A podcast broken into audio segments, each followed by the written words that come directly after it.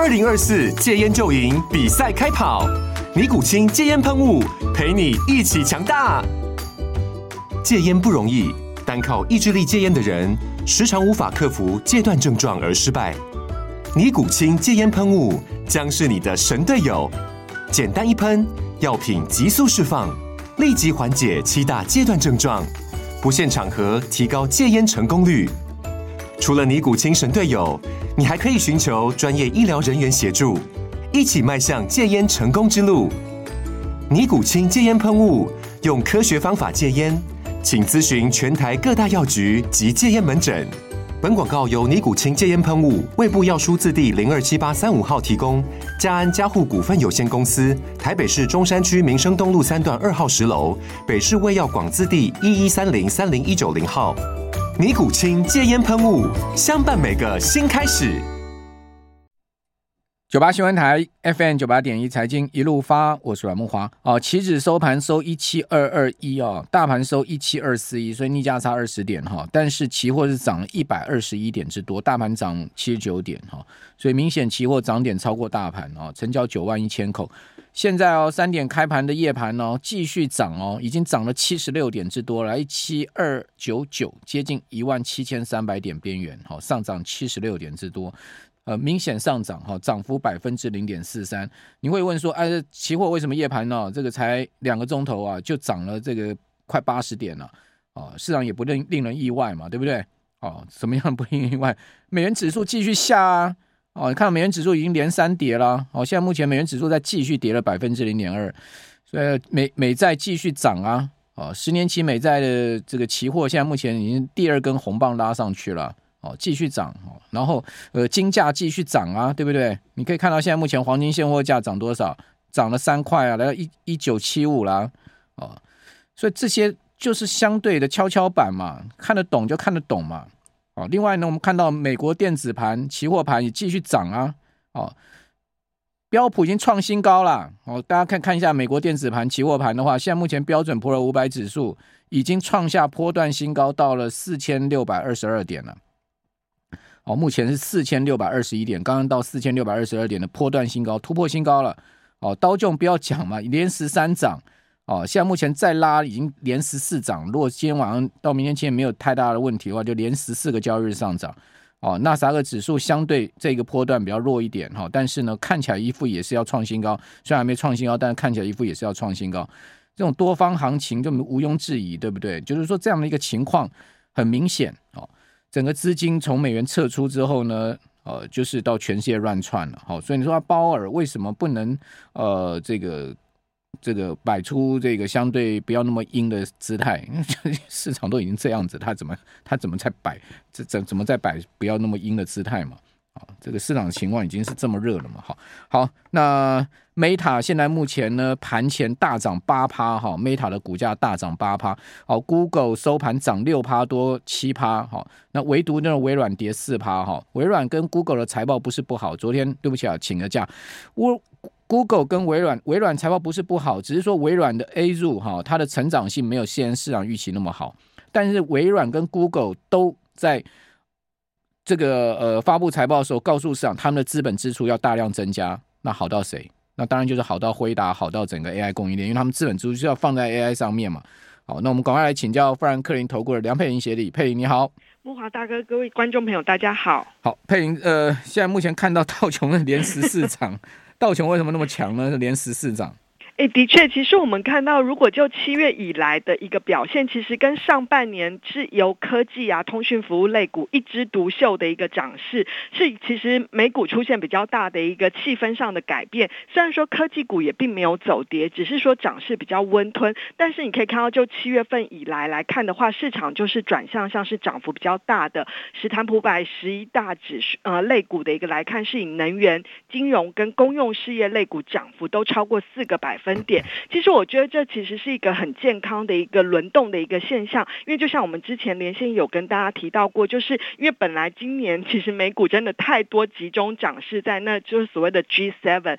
那七大的权值股，所以其实有一点不均衡的状态。但是我们反而觉得从其实从五六月开始，整个涨势有开始逐渐蔓延到一些中小型股，那甚至七月份开始又更明显的是转到有一些像道琼的成分股，就是比较偏向于传统产业、非科技类股这样子的一个题材。那我们觉得其实这是一个蛮健康的类股轮动，所以这也是为什么刚木华大哥提到了，其实你可以看到，就整个美国股市来看，虽然整个联呃美元指数是在走软的，但是通常美元指数的一个走皮，通常对美股来说反而是正向的，因为美国很多的企业其实它的海外营收占比是比较高，所以这部分其实通常美元指数的走弱，反而对于美股来看涨势反而是一个加分的一个效果。那另外一个当然就是我们看到了在美股的一个类股轮动的一个迹象这部分，所以看到像是最近的券商也有调高，像瑞士信贷就把 S M P 五百指数的一个目标价上调到四千七百点，虽然其实距离现在的点位好像看起来空间又开始逐渐就是又没有太大，但是你可以看到至少整个券商其实对于美股后市的看法也相对比较乐观。那就像原本就连原本比较保守的像摩根斯丹利本来是最悲观的，其实也承认说，其实在整个联准会升息步调放缓之下呢，其实他们对于美股比较悲观的看法基本上是看错的。所以我觉得就综合整体来看的话。目前我们看到，我觉得短线上市场上位于一个三大的甜蜜点啦。那第一个就是刚刚提到了，是整个盘是出现一个比较类股轮动。那我们觉得这样子的一个涨势是比较可以走的呃更长跟更久。第二个当然就是更重要，就是在今天凌晨的联准会利率会议的决议。虽然说这一次还是升息一码，而且联准会是保留了未来还是有升息的选项，但是我们综合其实整个券商的或者是机构法人的看法，普遍都认为七月。月这一次的升息，应该就有机会是这一波升息循环的终点。最主要的原因是联准会保留的一个未来升息选项，强调要看数据而定。但如果就以目前的通膨未来几个月的展望来看的话呢，基本上其实因为目前的油价虽然是在八十块附近，但是相较于去年的第三季，动辄都还在九十块以甚至更高的水准。未来几个月会看到美国的通膨基本上还是有机会往下走。虽然说核心通膨的降速可能还是比较缓慢一点，但是因为最近像是一些劳动市场也开始出现有比较没有那么紧俏的一个状况，这部分其实都让市场对于未来接下来几个月整个通膨持续降温，基本上就降低了联准会九月份要再升息的几率哦。所以就目前联邦利率期货来看，大概九月份按兵不动的几率是高达有将近八成，只有两成的几率认为有可能再升息，所以基本上就是在。联准会如果进入确定一个停止升息的阶段，就过去的历史经验来看的话，的确就是一个股债齐扬的一个空间，股债齐扬的表现。那第三个利多就是呢，哎，联准会停止升息可能。市场会担心说是不是代表景气不好？但其实今天联准会也讲了，就是他们本来呃他们内部的一个研究员预估说可能年底会有衰退，但目前因为其实美国的经济展现的比原本预期更具有韧性，所以这部分反而他们排除了就是呃降呃这个衰退的风险。那如果是这样的话，其实美国经济算下半年我们目前预估，不论是美国跟欧洲的经济还是在放缓的。但是只要它不是陷入到一个就是很明显的连续的一个负成长，或者是很明显的衰退的话，基本上对于整个经济，基本上尤其联准会如果停止升息，就提供了经济有一个休养生息的空间，那也支持了股市目前能够维持相对较高本益比的一个状况哦。那只要说未来下半年像是半导体啦这些消费性电子这部分的终端需求开始回升的话，就有机会带动整个股市又重新从所谓的一个本益比。扩张行情进一步去演变成就是一个基本面推升的一个实质行情。好，您刚刚谈到这个就业市场最近有点松动，对不对？嗯，对。我看到这个华尔街一些投行的报告啊，他们普遍性预期哦，今年第三季美国的新增非农业就业数据哈会不好，而且呢，平均的就业人数呢会降到十万人左右。哦，明年呃，今年第四季跟明年第一季哦可能会转负哦。哦，现在目前大概维持在二十万人以上的新增就业的情况嘛。哦，那你觉得这样的几率大吗？就是真的如这些投行的看法，就是普遍性看说，哦，第三季到第四季美国就业市场会出现问题。呃，我觉得下半年应该像，如果就下个礼拜五要公布出来，可能就会从二十一万人左右降到十八点五，那可能就会出呃持续，我觉得可能有可能会降到十到十五万人之间这样的水准，但是要出现负成长，目前我们看起来应该几率还并不是很大啦。这主要是在于说，我们觉得目前美国除了一些循环性的一个就业需求之外，其实它还是很大因素是在于它的结构性，就是包括了就是它的一个呃。供给跟需求这部分，就是呃人口就是就呃劳动力的供给面是相对比较不足的，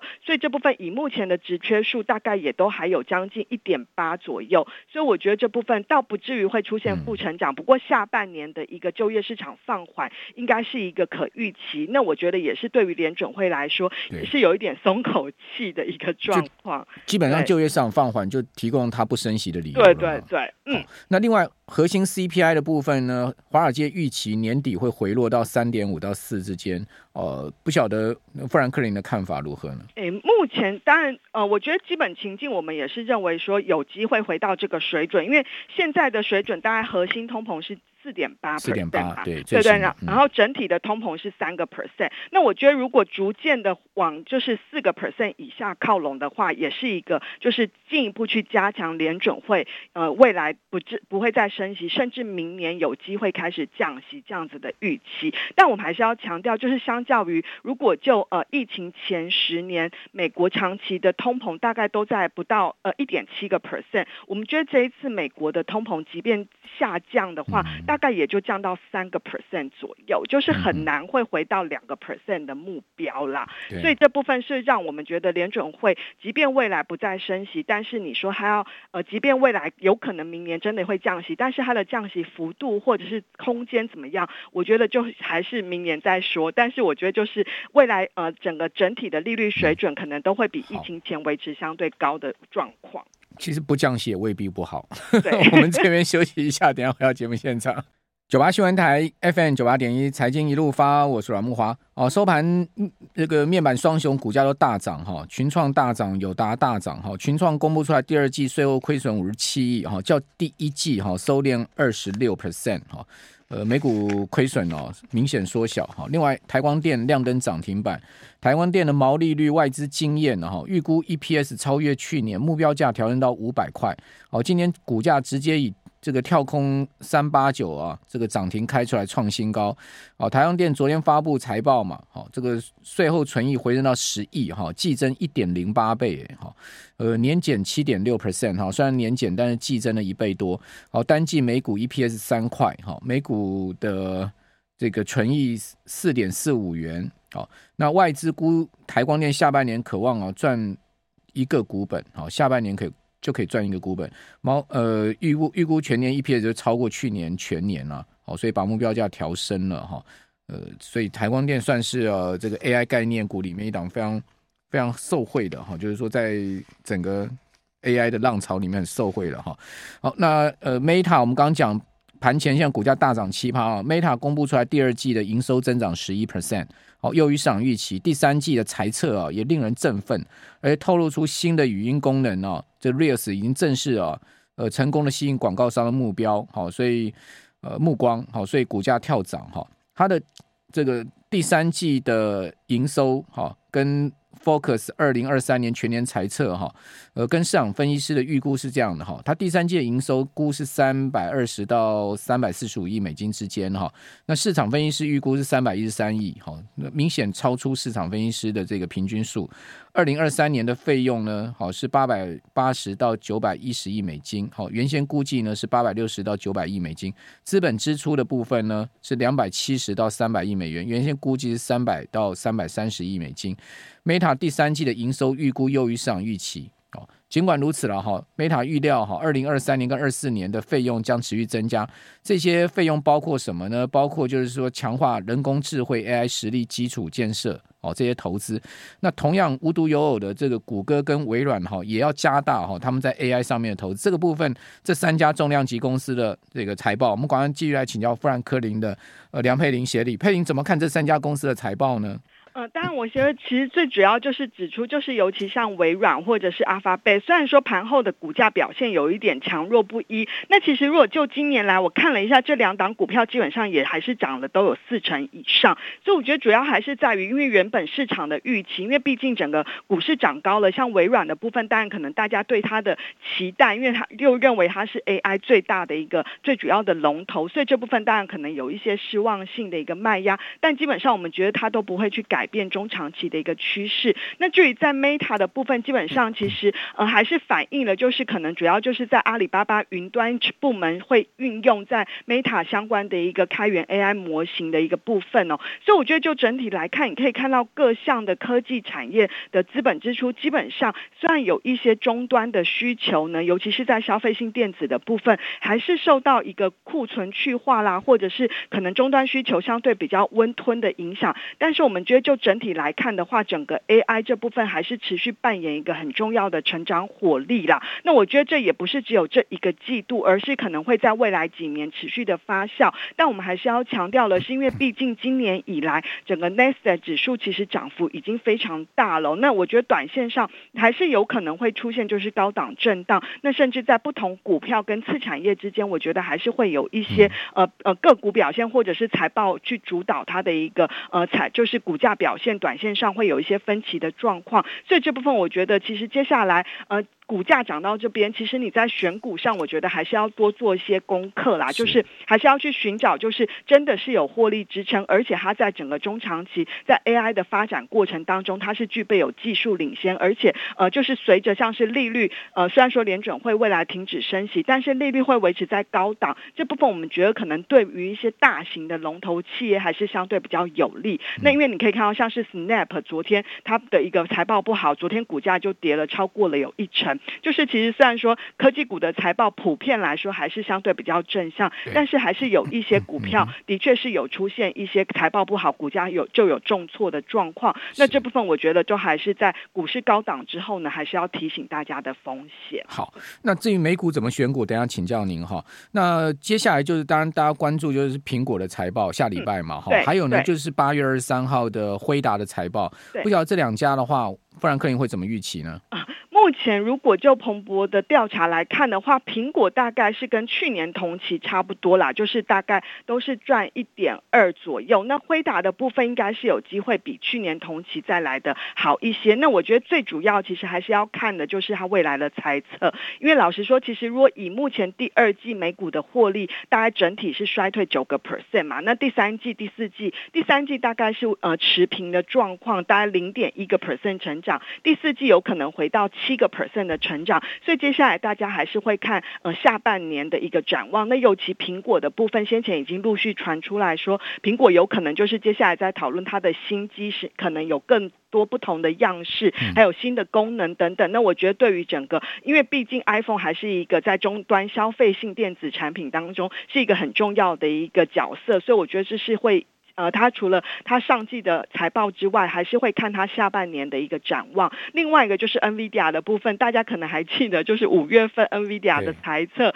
是带动了这一波 AI 浪潮。那我觉得，如果就 NVIDIA，其实接下来的财报，因为股价真的也是涨多了，真的还是要，就是我们觉得应该还是会试去试出正向的讯号。那只是说这个正向的幅度是不是？符合市场的预期，这会是另外一个潜在的一个考验。好，那您刚刚讲说现在阶段。选股要更这个精挑细选哈，不晓得我们呃会从怎么样的方向去精挑细选呢？呃，第一个当然我觉得现在还是我们比较看好，是比较偏向于大型的高品质股票啦，因为就是强调了是在一个利率会维持在高档一段比较长一段时间的状态之下，你一定是要以所谓的轻资产，然后所谓的一个负债比相对比较低，甚至你是手上是现金很多，那尤其是在运用在手上现金很多的状态之下，你就不。需要去可能有未来有筹资的风险，那甚至你可以用这些现金呢，其实进行进行一些并购或者是买回库藏股的行为，这部分都是可以持续去抑注股价的一个上涨。对。那第二个，当然我觉得就是强调，就是在一个升息的环境当中，我们看到其实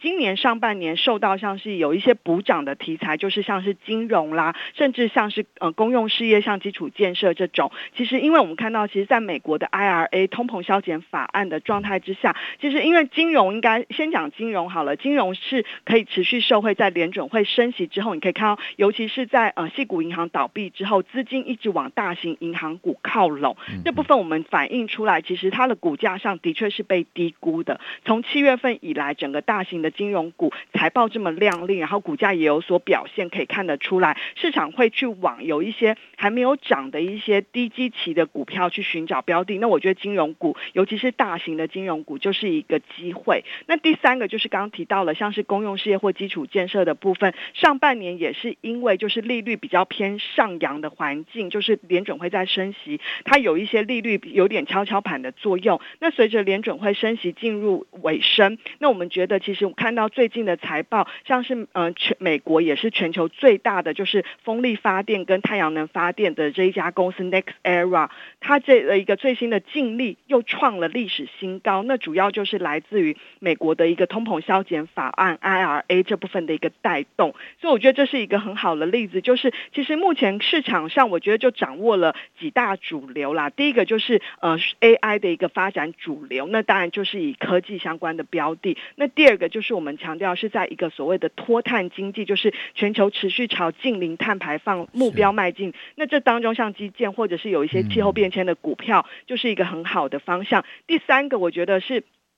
就像一开始木华大哥提到的。呃，联准会升息接近尾声，我们看到美元最近的弱势会吸引资金到海外市场找标的。这当中，我们格外看好亚洲市场的机会，像是印度啦、印尼甚至台股的部分。所以，我觉得亚洲市场甚至像你可以看到，印度股市一直在创新高。对对，然后呃呃，日本股市其实也是，虽然说最近有一点横盘整理，但是它的趋势还是没有改变。那尤其像甚至呃比较落后的中国，最近的政策稍微有一些比较正向的讯号，中。港股是有一些补涨的题材，所以我觉得这些都是第三个，就是所谓的亚洲复苏题材。我觉得呃，就三个主轴来看的话，是我们觉得下半年你可以持续去掌握。那不一定要去追高，可是你只要有震荡的话，都是一个持续加码进场很好的机会点。好，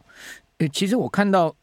这个美国银大型银行股表现，股价表现还是不太一样哈。C 对，Citibank 几乎没什么涨，但是你看到七月以来哈，呃，JPM。呃，摩根大通一一路在上，哎，为什么会有这么大的差异呢？哎，我觉得主要还是在于，可能它个别公司它实际上的营运的内容有一点不一样啦。那 JP Morgan 我觉得它是这一波相对是受惠的，因为它就是在整个银行还有在相关的一个就是金融市场，不论是它在并购啦等等，我觉得这部分投资银行业务还有在固定收益相关等等的业务表现都相对比较分散跟比较多元的关系。嗯、好，那。